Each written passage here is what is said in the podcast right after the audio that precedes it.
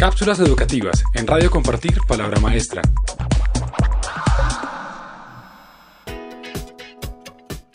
¿Realmente somos una democracia participativa? Hace 27 años, con la Constitución Política Nacional de 1991, Colombia se declaró como un país democrático y participativo, un Estado social de derecho.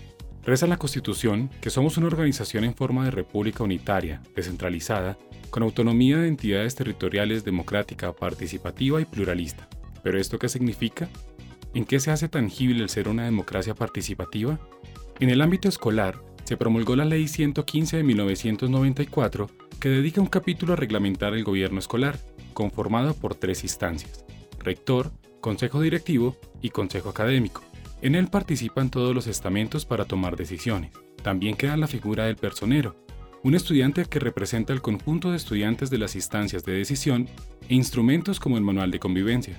De forma complementaria, el Ministerio de Educación Nacional expidió en 2003 los estándares básicos de competencias ciudadanas para orientar a los colegios sobre cómo formar ciudadanos capaces de participar y construir en sana convivencia al ser analíticos, comprometidos, respetuosos de la diferencia y defensores del bien común. A pesar de todo lo anterior, y reconociendo que sin duda debe haber avances prácticos en la construcción de una democracia participativa, los retos aún son muy grandes. La legislación es apenas uno de los elementos. Acuñando los planteamientos de Antanas Mocus en relación con la cultura ciudadana, aún no hemos armonizado con la ley, con la moral y la cultura.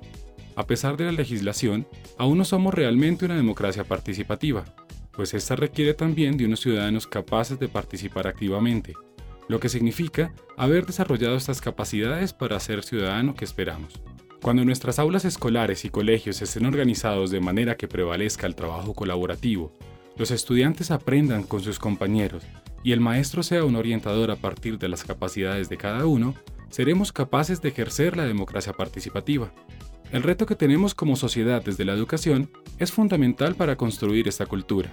Es fundamental vivir la democracia participativa auténticamente desde el colegio como una de las estrategias para construir los hábitos de un ciudadano activo y comprometido. Si deseas conocer más información al respecto, visita www.compartirpalabramaestra.org. Cápsulas educativas en Radio Compartir Palabra Maestra.